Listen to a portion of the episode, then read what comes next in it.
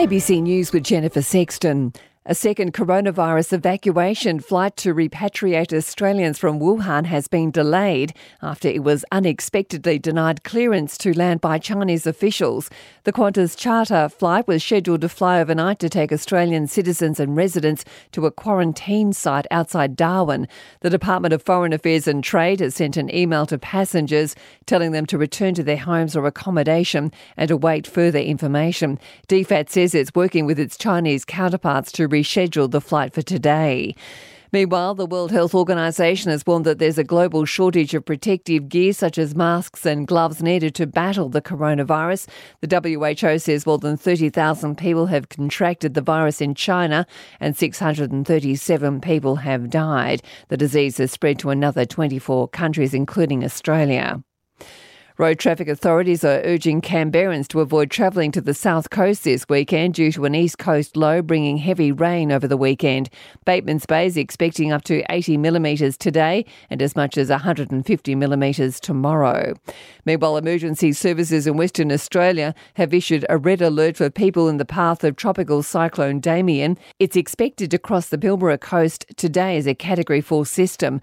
Will Blackshaw from the Department of Fire and Emergency Services says people people must seek shelter if they're in the area from Whim Creek to Mardie and south to Millstream. We've got a lot of volunteers who are being uh, organised to commit to the, the incident should we need extra resources here. We've got plans in place for various scenarios. We just encourage people to stay in their, their sheltered place, stay away from doors, windows, keep them closed.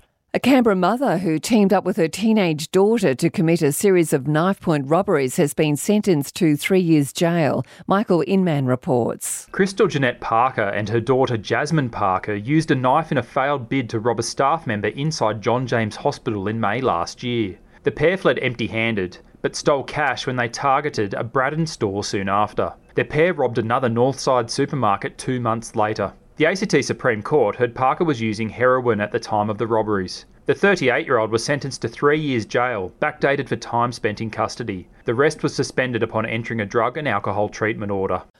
The Brumbies are building momentum as their perfect start to the season continues, defeating the Melbourne Rebels 39 points to 26 in Canberra last night.